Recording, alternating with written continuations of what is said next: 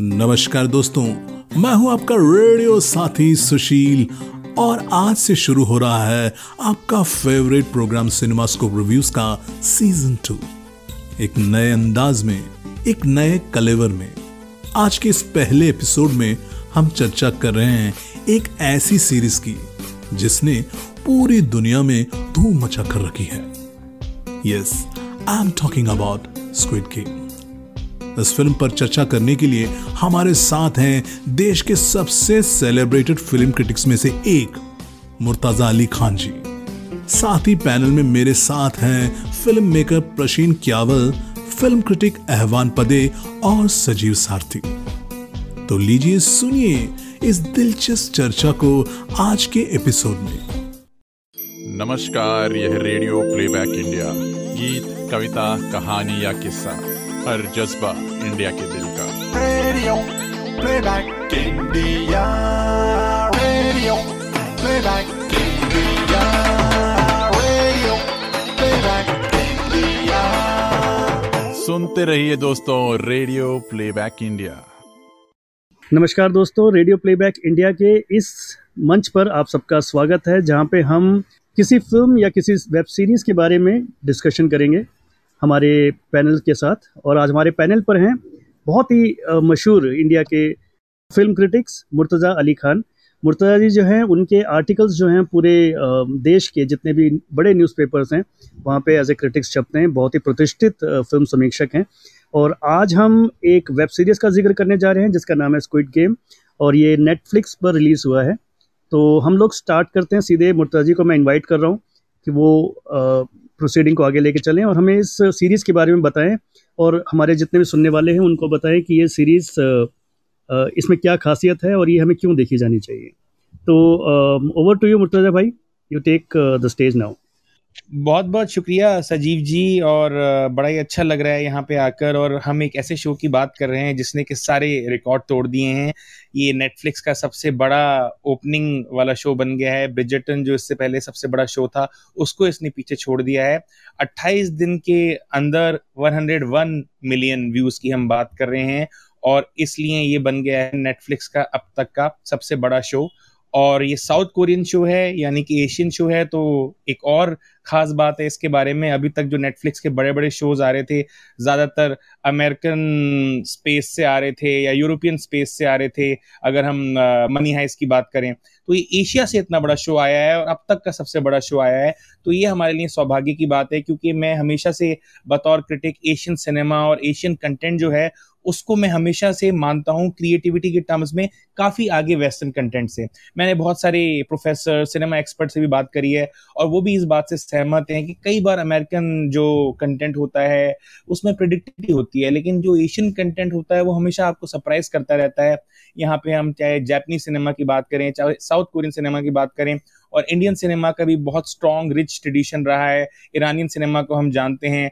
Turkish cinema भी you know काफ़ी हद तक एशियन सिनेमा की ही लीग में आगे जाता है उसको लेकर। लेकिन खास तौर पे ये, जो स्क्विड गेम आया है, ये इतना बड़ा फिनोमेना इसलिए है कि इसने हर तरह का रिकॉर्ड तोड़ दिया है और किसी ने भी नहीं सोचा था। नेटफ्लिक्स के के जो एग्जीक्यूटिव्स हैं, उन्होंने भी नहीं सोचा था कि ये पूरी दुनिया में इतना बड़ा शो बन जाएगा। इसका आइडिया था कि हाँ शायद साउथ कोरिया का एक बहुत बड़ा शो बनेगा ये, लेकिन इसका किसी को अनुमान नहीं था कि यूनिवर्सली ग्लोबली ये इतना बड़ा शो बन जाएगा।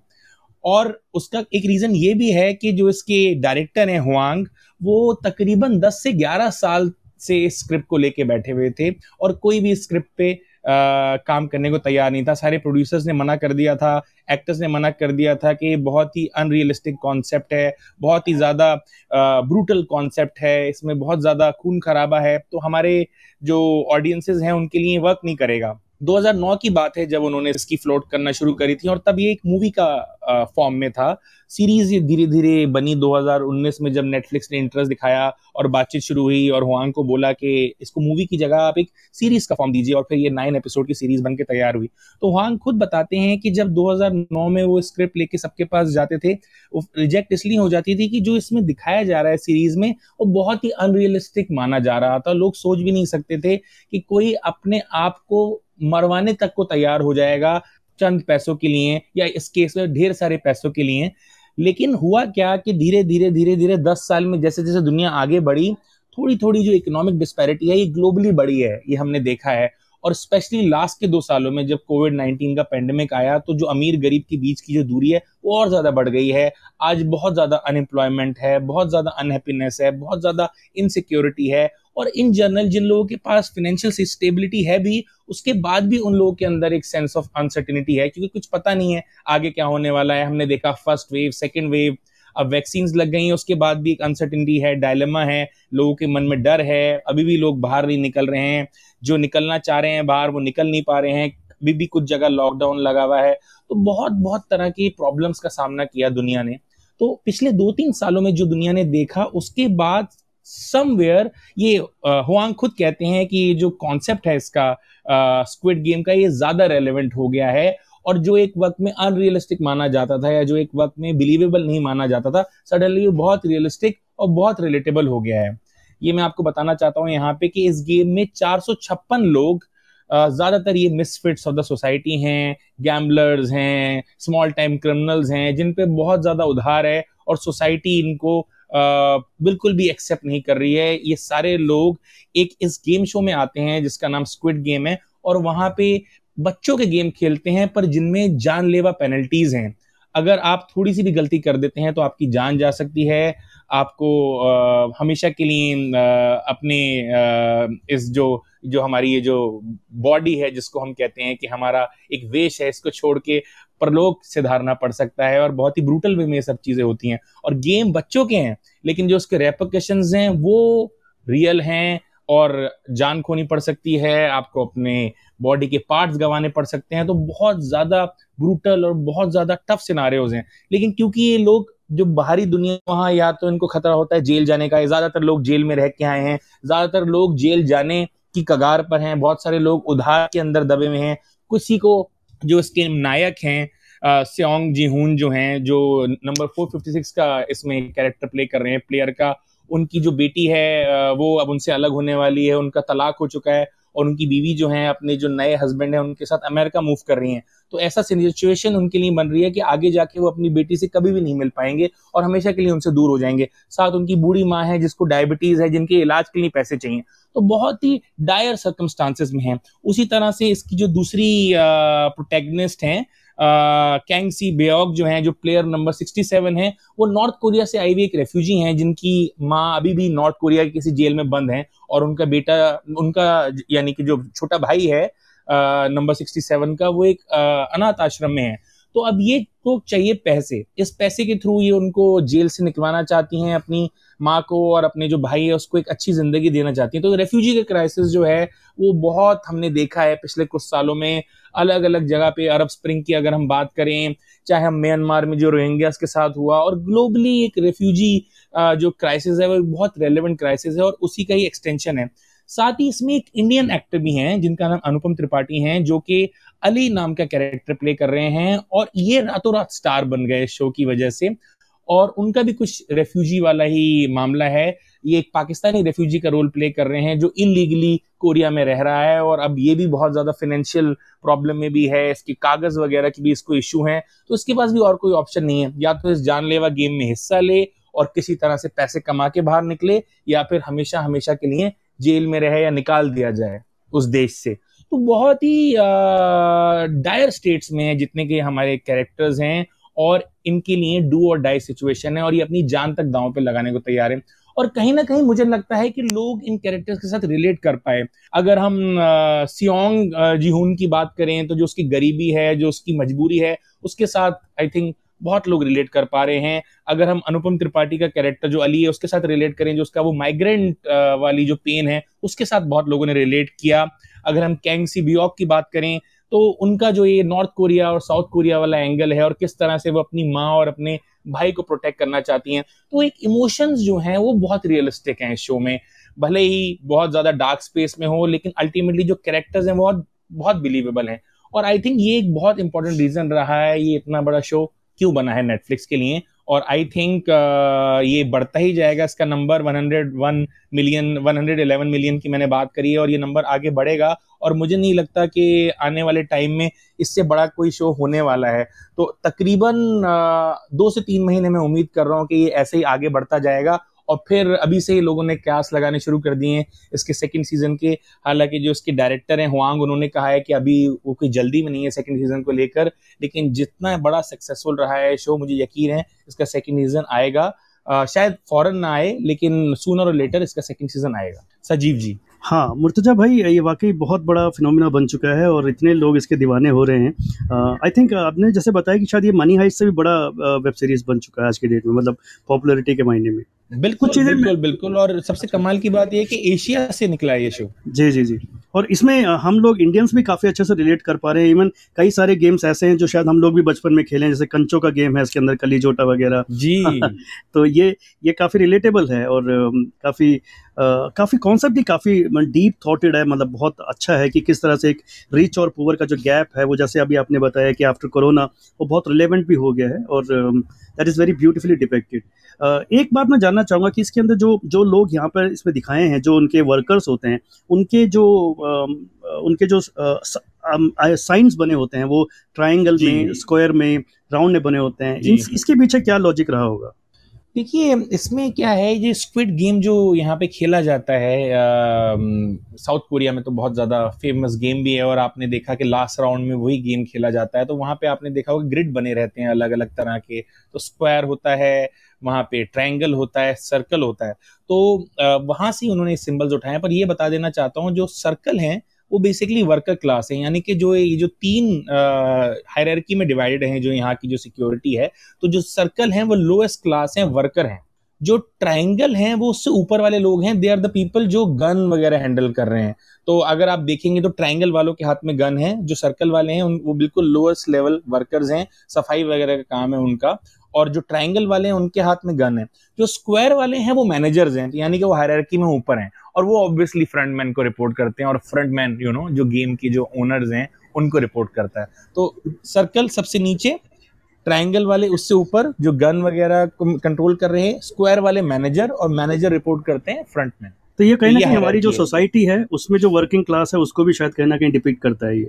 जो बहुत ही ब्रूटल वे में डिपिक्ट करता है बहुत ही ब्रूटल वे में डिपिक्ट करता है। इसमें दिखाया है कि you know that's what you are at the end of the day आप uh, कितना भी अपने आप को बता दो कि नहीं I am working so capitalism पे एक बहुत स्ट्रॉन्ग क्रिटिक है जो ये पूंजीवाद है और जो हमने देखा है कि क्रोनिक कैपिटलिज्म जो आजकल देखने को मिल रहा है उसकी एक बहुत डार्क साइड इसमें देखने को मिलती है।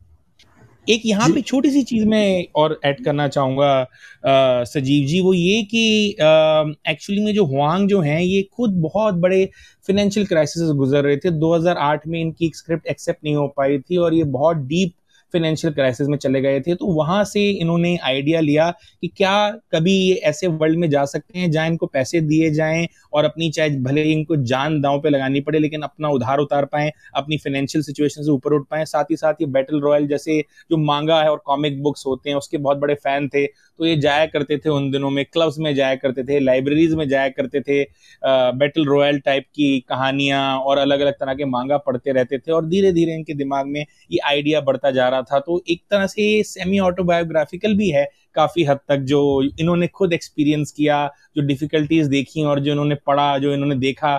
तो कहीं ना कहीं ये जो उपज है, ये इनकी जो दिमाग से निकल के आई है, ये पूरी तरह से फिक्शन नहीं है। ये काफ़ी हद तक इनकी अपनी ज़िंदगी से भी प्रभावित है, उस पर आधारित भी है। जी, मुर्तजा भाई, एक बात और मुझे जो ऑब्ज़र्व हुई, वो ये है कि अगर हम दो सबसे सक्सेसफुल वेब सीरीज़ को देखें लाइक मनी हाइस्ट और स्क्विड गेम तो दोनों में ही ये रहा, जैसे आपने बताया कि ये इनको एग्जीक्यूट करने में बहुत स्ट्रगल लेनी पड़ी, जो इसके मेकर्स थे। तो ये कहीं ना कहीं आपको लगता है कि जो नए बहुत ही ब्रांड न्यू आइडियाज़ होते हैं, बहुत अनकन्वेंशनल आइडियाज़ होते हैं, उनको लेकर अभी भी हमारे जो क्रिएटिव लोग हैं, जो सोचने वाले मतलब जो क्रिएटिविटी को एक्सेप्ट करने वाले जो लोग हैं प्रोड्यूसर्स लोग हैं, वो अभी भी बहुत वो नहीं होते कि एकदम नए आइडियाज़ को चांस दें। देखिए, अभी कितना दस बारह साल इस वेब सीरीज़ को लगा कि लाइमलाइट में आने के लिए। इसी तरह से मेरे ख्याल से मनी मनी हाइस भी जब स्पेन में रिलीज़ हुई थी तो इतने ज़्यादा लोग उसको नहीं मिले थे और उन्होंने ऑलमोस्ट गिव अप कर दिया था कि हम उसको और सीज़न नहीं बनाएँगे।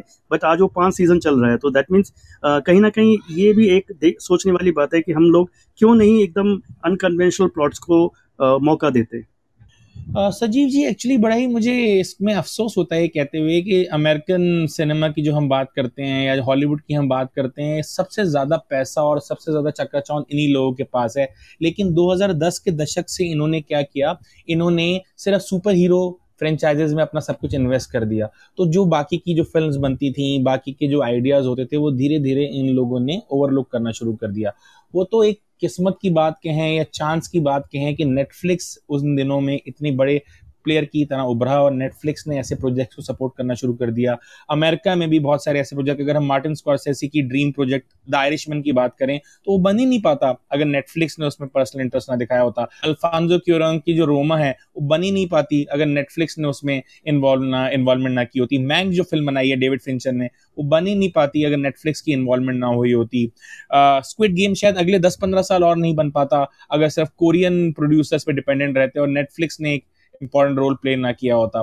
तो नेटफ्लिक्स की बात करें, कुछ हद तक अमेजोन की बात करें या अब जो डिज्नी की नई सीरीज़ आ रही हैं तो इन्होंने क्या किया है? इन्होंने कंटेंट क्रिएटर्स जो हैं, जो उनकी, जो अंदर की एक क्रिएटिविटी होती है, कुछ नया करने की भावना होती है, उसको सपोर्ट किया है, उसको पुश किया है और उसी वजह से कुछ नए तरह के शोज़ निकल के आ रहे हैं। डिफिकल्टीज इनको बनाने में इसलिए ज़रूर हुई, क्योंकि जब आप कुछ नया करने जा रहे होते हैं तो एक बहुत high level of risk involve होता है। फाइनेंस का एक बहुत बड़ा फैक्टर रहता है। कई बार आप कुछ करते हैं, वो हो नहीं पाता तो आपको रीडू अनडू थोड़ा हिट एंड ट्रायल भी करना पड़ता है। तो अनलेस आपके पास ऐसा प्रोड्यूसर है, जो पूरी तरह से आपको बैक कर रहा है, आपका सक्सेसफुल होना बहुत लो प्रोबेबिलिटी है उस चीज़ की। तो इसलिए नेटफ्लिक्स की मैं यहाँ पे तारीफ़ करना चाहूँगा कि नेटफ्लिक्स पूरी तरह से बैक करता है। एक बार वो किसी प्रोजेक्ट में इन्वेस्ट करता है तो पूरी तरह से बैक करता है। आयरिशमैन को उसने पूरी तरह से बैक किया उसने स्क्विड गेम को भी पूरी तरह से बैक किया और इसीलिए हमारे पास इस तरह का कंटेंट निकल के आ रहा है और आई थिंक आई होप कि ये ट्रेंड यूँ ही चलता रहे और अच्छे अच्छे ऐसे कंटेंट आते रहें और नॉट जस्ट नेटफ्लिक्स मैं उम्मीद करता हूँ जो कन्वेंशनल प्रोड्यूसर्स जो हैं, जो अभी तक रिस्क लेना नहीं चाहते थे, उनको भी इससे प्रेरणा मिलेगी। वो भी नेटफ्लिक्स के तर्ज पर ही अब नए तरह के कंटेंट को, नए तरह के स्टोरी टेलर्स को इसी तरह से सपोर्ट करेंगे ताकि और क्रिएटिव थॉट्स और आइडियाज़ आगे आए। क्योंकि हम बार बार सेम चीज़ को रिपीट नहीं कर सकते। We cannot you know do the same thing over and over again Godfather हो गई, ठीक है, आगे बढ़िए।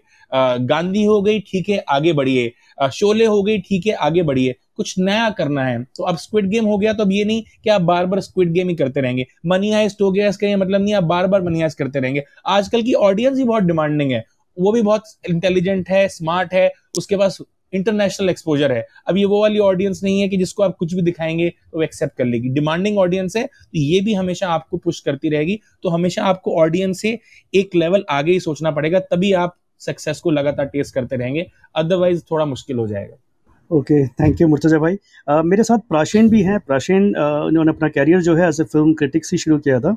एंड आज वो एक फ़िल्म मेकर हैं उन्होंने राखोश जैसी फ़िल्म बनाई है जो संजय मिश्रा उसके अंदर स्टार किया था उन्होंने। और अभी वो एक उनकी नई फ़िल्म जो है नवंबर में रिलीज़ होने वाली है। तो प्राशन जो है वो फ़िल्म क्रिटिक ज़रूर हैं और अहवान जी हमारे साथ हैं, वो भी हमारे उभरते हुए फ़िल्म क्रिटिक्स हैं और बहुत रेडियो प्लेबैक इंडिया में सक्रिय हैं। लेकिन इन दोनों ने बदकिस्मती से अभी तक ये इनको देखने का समय नहीं मिल पाया है, काफ़ी बिज़ी रहे हैं। तो मैं ये पूछना चाहूँगा प्राचीन, आप कुछ पूछिए मुर्तजा जी से, अगर आपको इस सीरीज़ के बारे में कुछ पूछना चाहते हैं।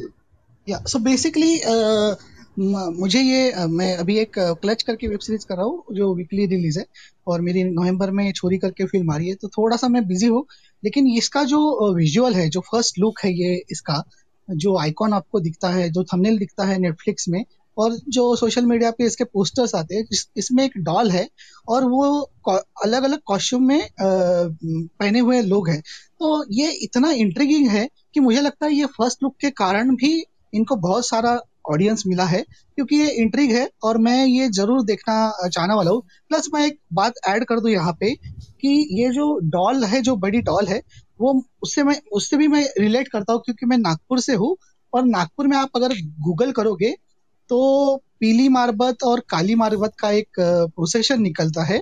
So Pili is good and Kali is evil तो पीली मार्बत आती है और तो वो एक प्रोसेशन निकलता है। गूगल करोगे तो उसके बारे में पता चलेगा।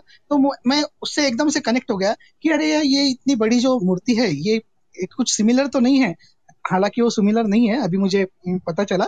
बट ये वो एक विजुअल प्रमोशन और जो फ़र्स्ट लुक था पोस्टर पब्लिसिटी उसका मुझे लगता है कि बहुत बड़ा हाथ है ये पर्टिकुलर अटेंशन सीकिंग में। तो आप मुझे बता सकेंगे कि ये डॉल क्या है? ऑफ़ कोर्स विदाउट स्पॉयलर्स प्रसन्न जी एक्चुअली क्या है कि मैं आपको बता देना चाहता हूँ, क्योंकि आप महाराष्ट्र से आते हैं। अभी महाराष्ट्र पुलिस ने इस डॉल को लेकर जो ये गेम खेलते हैं रेड लाइट ग्रीन लाइट उसको लेके एक बहुत अवेयरनेस ट्रैफ़िक अवेयरनेस को बढ़ाने वाली एक एड निकाली है ट्विटर पे डाली है और उसमें दिखाया गया है कि जैसे ग्रीन लाइट का मतलब है कि आप गाड़ी आगे चढ़ा सकते हैं और रेड लाइट का हम्म। मतलब है आपको गाड़ी वहाँ रोकनी है और अगर आप रेड लाइट पे नहीं रुकेंगे तो आपको हम्म। दुर्घटना का सामना करना पड़ सकता है ठीक उसी तरह से इस गेम को खेलते हुए प्लेयर्स को भी दुर्घटना का सामना करना पड़ेगा अगर वो रेड लाइट हम्म। पे नहीं रुकेंगे तो आइडिया okay, सिर्फ़ ये है कि ये डॉल को जो लेके आए हैं ये डॉल बेसिकली रिलेटेबल है। ये सारे खेल जितने भी स्क्विड गेम में हो रहे हैं सारे वो गेम है जो बच्चे बचपन में खेलते हैं। ओके okay, तो एवान भी हमारे साथ हैं। एवान आपने भी अभी तक सीरीज़ नहीं देखी। आई नो कि आप अपने नेटिव प्लेस में गए हुए थे तो आपको शायद टाइम नहीं मिला। But do you feel guilty after listening to Murtaza कि आपने अभी तक क्यों नहीं देखी? हाय सजीव हाँ ये मेरे लिस्ट में है देखने के लिए। बट एक चीज़ मैं मुर्तजा जी से पूछना चाहूँगा कि विथ स्क्विड गेम क्या आपको लगता है कि इंडियन ऑडियंस के लिए Korean dramas right Korean drama Korean thriller का इन्फ्लक्स और होने वाला है? बिकॉज़ अभी तक जो स्क्विड गेम से पहले जो मूवीज़ आ रहे थे कोरियन नेटफ्लिक्स पे primarily Korean dramas and Korean crime thrillers that was meant for a particular section of people but इसमें क्या हमने ये देखा कि स्क्विड गेम ने पूरा रिवॉल्यूशनाइज कर दिया है ऑडियंस को। सो so, आपको ऐसा कुछ ट्रेंड नज़र आ रहा है? Indian audience will be more receptive to Korean films और ऑफ़ दैट जॉनर देखिए ट्रेडिशनली क्या रहा है हमारे यहाँ पे कि हम बहुत सारे कोरियन ड्रामास को रीमेक करते थे अनऑफिशियली क्या होने वाला है कि बहुत सारे ऑफिशियल रीमेक्स होने वाले हैं कोरियन शोज़ के। इससे पहले कोरियन मूवीज़ के हमने देखा था अनऑफिशियल रीमेक्स होते थे, कोई भी बना लेता था, पर ऑफिशियली होने वाला है। जैसे मोन्टाज नाम की फ़िल्म का टीम नाम का ऑफिशियल रीमेक हुआ था। तो आई वोंट बी सरप्राइज़ अब कल को कोई स्क्विड गेम का कोई ऑफिशियल इंडियन रीमेक आ जाए, या अगर किसी मूवी का ऑफिशियल रीमेक आ जाए तो होने वाला है क्योंकि कोरियन का जो कंटेंट है, वो काफ़ी हद तक रिलेटेबल होता है। इंडिया में बहुत पसंद किया जाता है, उनकी भी प्रॉब्लम्स उनके इश्यूज़ काफ़ी सिमिलर हैं। तो अगर हम अमेरिकन वर्ल्ड से कंपेयर करें या यूरोपियन वर्ल्ड से कंपेयर करें कोरियन वर्ल्ड हमारे काफ़ी नज़दीक है, के शोज़ के ड्रामाज हमारे काफ़ी नज़दीक हैं। तो आई एम श्योर रिलेटिबिलिटी ज़्यादा है तो ज़रूर आने वाले दिनों में हमें और सारे कोरियन शोज़ और कोरियन मूवीज़ की अडेप्टशन हिंदी में दिखेंगे। हाँ मर्तजा भाई, वो रिलेटिविटी है काफ़ी हद तक, क्योंकि एक इसमें एक डायलॉग भी आता है, मैं स्पॉयलर्स नहीं दे रहा हूँ, लेकिन वहाँ पे एक लेडी जो है, वो अपने बच्चे को कहती है कि भाई, अगर ये तुम्हारी बेटी कल को दूसरी जगह चली जाएगी नॉर्थ में चली जाएगी तो वहाँ पे उसका कल्चर चेंज हो जाएगा, उसकी भाषा चेंज हो जाएगी। तो ये डर हम इंडियंस को भी हमेशा रहता है कि हमारे बच्चे जब यूएस चला जाएँ या यूके चले जाएँ, कहीं बाहर चले जाएँ तो हमें लगता है कि हमारा जो कल्चर है, वो कहीं ना कहीं इफ़ेक्ट करेगा। तो ये रिलेटिव ये रिलेटिविटी तो मुझे नज़र आई और और भी बहुत सारी चीज़ें हैं इस तरह की। बिल्कुल, और आप उसमें अगर कैरेक्टर्स देखें तो उनके जो चैलेंजेस हैं, उनके जो एस्पिरेशन हैं, वो काफ़ी हद तक सिमिलर हैं। अगर हम इंडियन मिडिल क्लास की बात करें तो हम लोग भी चाहते हैं कि हम अपनी फैमिली के करीब रहते हुए सारे अपने गोल्स अचीव करें। अपनी लाइफ की सक्सेस अचीव करें तो वहाँ भी आप देखिए कि वो शख्स अपनी बूढ़ी माँ के साथ रहता है, अपनी बेटी से प्यार करता है, उसके साथ रहना चाहता है, उसकी वाइफ का उससे सेपरेशन हो गया है क्योंकि वो फाइनेंशियली स्टेबल नहीं है, उसकी जॉब जा चुकी है, जो उसके बाद उसने जो बिज़नेस करने की कोशिश करी रेस्टोरेंट बिज़नेस में गया, वहाँ सक्सेस नहीं मिली। तो बहुत सिमिलर है। आई थिंक जो Indian middle class lower middle class है, वो उससे काफ़ी हद तक रिलेट कर सकती है। हमारे भी चैलेंजेस कुछ सिमिलर हैं। और सिर्फ़ स्क्विड गेम की क्यों? और भी बहुत सारी जो कोरियन शोज़ होते हैं। पैरासाइट की भी अगर हम बात करें तो साउथ कोरियन फ़िल्म अभी ऑस्कर जीती थी, काफ़ी बड़ी सक्सेसफुल फ़िल्म रही थी 2019 की। उसमें भी जो कैरेक्टर्स थे, जो सिनारियोस थे, जो उनकी पॉवर्टी थी, जो अमीरी और गरीबी के बीच का डिफरेंस था, वो काफ़ी हद तक रिलेटेबल है। तो आई थिंक हमारी सोसाइटीज़ में काफ़ी सिमिलैरिटीज़ हैं, जिस वजह से रिलेटिबिलिटी बहुत ज़्यादा होती है हमारी इंडियन ऑडियंसेस की कोरियन कंटेंट के साथ। मुझे मुर्तजा भाई एज ए क्रिटिक आप अगर स्क्विड गेम को रेट देना चाहेंगे तो कितना देंगे? आउट ऑफ़ फाइव देखिए मैं ये किसी को बता रहा था कोई क्रिटिसाइज कर रहा था कुछ दिन पहले स्क्विड गेम को कि Squid Game is not the gold standard तो मैंने उनको कहा कि I agree it is not the gold standard but just because gold has its own importance doesn't mean that you know other metals don't have their relevance. Copper has its own importance you know tin has its own importance aluminum has its own importance. तो uh, ये चीज़ मैं बताना चाहता हूँ कि Squid Game is not the gold standard अगर हम long form storytelling की बात करें तो Squid Game is not your Breaking Bad Breaking Bad या वायर नहीं हो सकता या सुप्रेनोज नहीं हो सकता. It is not you know even Game of Thrones for that matter तो uh, वहाँ पे मैं बोलूँगा कि आपको एग्री करना पड़ेगा कि कुछ चीज़ें ऐसी होती हैं कि they may not be great but they are highly entertaining they are highly engaging तो अगर सिर्फ़ रेटिंग की बात करूँ तो मैं इसको रेटिंग दूँगा तीन, पाँच में से।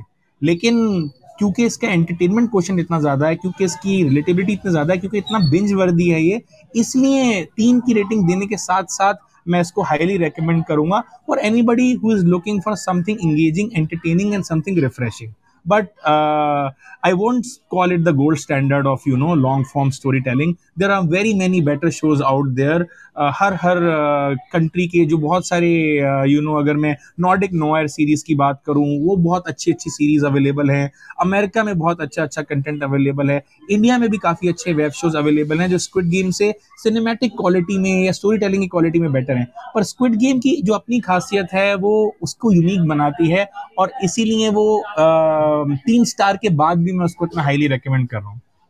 ओके तो मुर्तजा भाई आपने क्रिटिक्स एज ए क्रिटिक्स हमें बताया। आ, सुशील मेरे साथ ना सुशील एज ए दर्शक बता सकते हैं कि इन्होंने देखा है इस क्विट गेम को। मैं जानना चाहूँगा कि as a audience simple audience आपको ये कैसा लगा? Show Hey, good afternoon, uh, Murtaza ji and Prashin, Evan and Sajeev. Welcome to Radio Playback India का ये फिल्मी चर्चा तो मैंने uh, ये ऐसे ऑडियंस मैंने सॉ आई थिंक मुर्ताजा जी बहुत अच्छी तरह इंस्कैप्सुलेट किए हैं इस होल सीरीज़ को in short what this series is तो मैंने जब ये episodes I have seen in part so first two episode when I watched as an audience मेरा इन्फ्लुएंस ये था कि फ़र्स्ट इंप्रेशन ये था कि this is a very violent series and the message you are giving through this series is that you are you are ready to do if you are to survive you are ready to do anything even kill people right तो first two episode में मुझे ऐसा impression है कि बहुत violent है then I watch the remaining episode then बहुत clear हुआ कि there is a morality in this एक मोरल स्टोरी है दैट फाइनेंस सिर्फ having money is not enough right even who has immense money is not happy And there is a moral value which is very important for you to be successful उसमें जो person जीतता है moral values है सो आदमी है ethics है so person है and only that wins right so uh, if you see the whole series i felt this series has lot of learning ki finance kya hai depression kya hai how do you handle the depression how you handle struggles and uh, usually thriller movies में एक चीज़ होता है कि जब you are in a very thrilling moment where last moment उसको extend कर देते हैं बहुत ज़्यादा लाइक इसमें ऐसे सीरीज़ है जब they are to finish the line they don't extend it beyond a point दूसरे थ्रिलर्स uh, में आप देखते हैं कि वो ज़्यादा एक्सटेंड कर देते हैं कि your tension is created more at the last penultimate moment but यहाँ ऐसा नहीं किया. The moment it is, then practically it shows, okay, he jumps into the next line. ये बहुत डिफरेंट लगा मुझे बट अगेन इट अगेन ये इसकी जो कॉम्प्रिहेंशन है, जब फ़िल्म देखते हैं each person will have its own learning and understanding of that तो उसमें तो डिबेटेबल रहेगा, लेकिन this is my opinion that if you have to see the full series then you value this otherwise first two episodes देखेंगे तो लगेगा I don't want to watch a violent series और something I'm actually I'm recommending my daughter also to see to see how you have to fight through. There's one uh, game where there's a lot of teamwork. Some people have the idea of experience bringing into and helping the others who are physically good. So, mera ye inference, Murtaza ji. I think I think you have hit the nail on its head, and I absolutely agree with you. And you have touched upon some very many interesting points, and I absolutely agree with you that the real fun of watching Squid Game is to watch in its totality. If you watch it in parts, then you will probably miss a lot of, you know, fun and you will also miss the underlining message. So it's very important to watch it in the whole. And I have also done a editorial on this for the Sunday Guardian uh, for this week's edition, in which I have also tried to touch upon different aspects of it, the morality of it, you know, and how uh, and where is it placed in terms of ethics in terms of morality और इसकी क्या रेपोकेशन हैं इस तरह के show के? इस तरह के शो के सक्सेसफुल होने के क्या पॉजिटिव साइड हैं, क्या नेगेटिव साइड हैं? यहाँ मैं इसके साथ दो और इंटरेस्टिंग चीज़ें रेकमेंड करना चाहता हूँ। एक तो एक फ़िल्म है प्लेटफॉर्म नाम की जो नेटफ्लिक्स पे अवेलेबल है। It's called the platform it's a Spanish film it's a film where people are kept in vertical presence और वहाँ पे फ़ूड उनको प्रोवाइड किया जाता है टॉप टू बॉटम तो जो ऊपर वाले हैं they get to eat the most और धीरे धीरे फिर लेफ़्ट ओवर मिलते हैं. So that is also in the same spirit competition sense of paranoia sense of insecurity और स्पेशली पेंडेमिक टाइम्स में उसकी रेलिवेंस बहुत ज़्यादा है। तो प्लेटफॉर्म में रेकमेंड करूँगा अगर आपको स्क्विड गेम पसंद आया। और साथ ही साथ स्नो पियर्सर जो एक फ़िल्म है, अभी सीरीज़ भी आई है नेटफ्लिक्स पे, लेकिन पहले मैं आपको रेकमेंड करूँगा फ़िल्म देखिए। ये बॉन्ग जून हु की फ़िल्म है, जिन्होंने पैरासाइट बनाई थी, जो इतने सारे ऑस्कर्स जीती थी। तो दो ये फ़िल्म ज़रूर देखिए अगर आपको स्क्विड गेम पसंद आया है। तो प्लेटफॉर्म स्पेनिश फ़िल्म और ये स्नो पियर्सर जो कोरियन फ़िल्म मेकर की जो इंग्लिश लैंग्वेज फ़िल्म है स्नो पियर्सर वो ज़रूर देखिए। आपको बहुत मज़ा आएगा और इसी तरह की थीम्स और इसी तरह की जो आइडियाज़ हैं, उनको आप दोबारा रिलिव करने का मौका मिलेगा। हाँ तो एक हमारा जो डिस्कशन ये स्पीड गेम के साथ साथ ये भी हुआ है कि ऐसे यूनिक आइडियाज़ और यूनिक प्रोजेक्ट्स को अभी जो बैकअप मिल रहा है नेटफ्लिक्स की वजह से? ये मुझे इसलिए भी लगता है क्योंकि नेटफ्लिक्स का मेजर कंट्रीब्यूशन सबसे बड़ा ये रहा कि उसने लोकलाइजेशन किया in terms of subtitles and dubbing options right audio options so जो लोग सबटाइटल्स के साथ कंफर्टेबल है, वो सबटाइटल के साथ में देख सकते हैं और फर्दर अगर वो लोकल लैंग्वेजेस में डब करके वो ऑप्शन देते हैं तो लोग अपने लैंग्वेज में सुन भी सकते ये ये जो ऑडियंस का कैटेगरी था, ये किसी ने टैप नहीं किया था पहले और ये ह्यूज है। different kind of audiences and that is what netflix has captured and that gives them the strength to try out new and different ty- type of content so that is the uh, point i wanted to put here why this kind of content is getting made now yes प्राशन ये ये बहुत अच्छा point है और मेरे ख्याल से ये स्क्विड गेम भी काफ़ी मेरे ख्याल से चार पांच लैंग्वेजेस में अवेलेबल है in India only so that make huge impact यार बहुत है इंसान, हर इंसान अलग है। कोई सबटाइटल प्रेफर करता है और कोई वॉइस जो लोकल कंटेंट है वो आज ग्लोबल है। जो लोकल जो बोल रहे हैं made in India made in Asia जो बोल रहे हैं, हम लोग ये डेफिनेटली ट्राई कर सकते हैं more and more producers are trying for it और एक इंटरेस्टिंग चीज़ ये है कि हिंदी की डबिंग एक्चुअली में काफ़ी अच्छी है इंग्लिश की जो डबिंग है उसको काफ़ी क्रिटिसिज्म मिला है वर्ल्ड वाइड लेकिन हिंदी की डबिंग एक्चुअली बहुत अच्छी है और आई थिंक उनको भी हम लोगों को सल्यूट करना चाहिए they have also played a very important role in making the show such a big hit in India at least Absolutely, Murtaza. This is a very big, big point you have put here. We should uh, congratulate because this is a different kind of skill altogether. And इतना मेहनत जाता है इसमें पीछे में dubbing और ये lip sync को मैच किया डायलॉग लिखने के लिए तो ये आपने बहुत अच्छा उनको कॉन्ग्रेचुलेट करके ये पॉइंट बोला है। डिजिटल स्ट्रीमिंग वर्ल्ड ने ये एक नया कैटेगरी ओपन किया है ऑडियंस का जो इनेबल uh, करता है प्रोड्यूसर्स को to try out new and unique ideas that was the point I was trying to make yes yes very much today anybody can watch it you know even in their local languages which is great.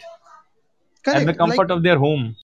Well thank you so much. I think हमने uh, आपसे इतना सुना है मतलब इतना जाना है मुर्तजा भाई, इतने अच्छे से आपने इस पूरी सीरीज़ को समाप्त किया है। इट इज़ वेरी ब्यूटीफुल मज़ा आया बहुत आपको सुनकर। और सुशील ने भी प्रशांत ने भी, प्रशांत और रहमान ने हालाँकि देखी नहीं है फ़िल्म बट उनके क्वेश्चंस काफ़ी इंटरेस्टिंग थे। तो मुझे लगता है कि ये पहली चर्चा हमारी काफ़ी सार्थक रही है।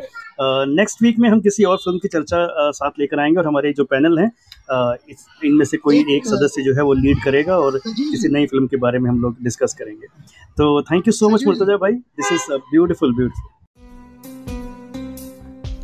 तो दोस्तों स्क्विड गेम पर यह चर्चा आपको कैसी लगी हमें बताएँ। साथ ही इस वेब सीरीज़ पर अपनी राय हमें लिखें। Radio playback dot in at the rate gmail dot com पर। हम आपको बता दें कि ये चर्चा हुई थी रेडियो प्लेबैक इंडिया के क्लब हाउस के क्लब रूम पर, जहाँ फ़िल्म चर्चा की ये महफिल सजती है हर रविवार शाम चार बजे। आप भी यहाँ आकर इस चर्चा में शामिल हो सकते हैं अपने विचारों के साथ। तो आप दीजिए मुझे, यानी आपका रेडियो साथी सुशील को इजाज़त। मिलते हैं बहुत ही जल्द अगले एपिसोड में। तब तक के लिए नमस्कार आदाब सत एंड गुड बाय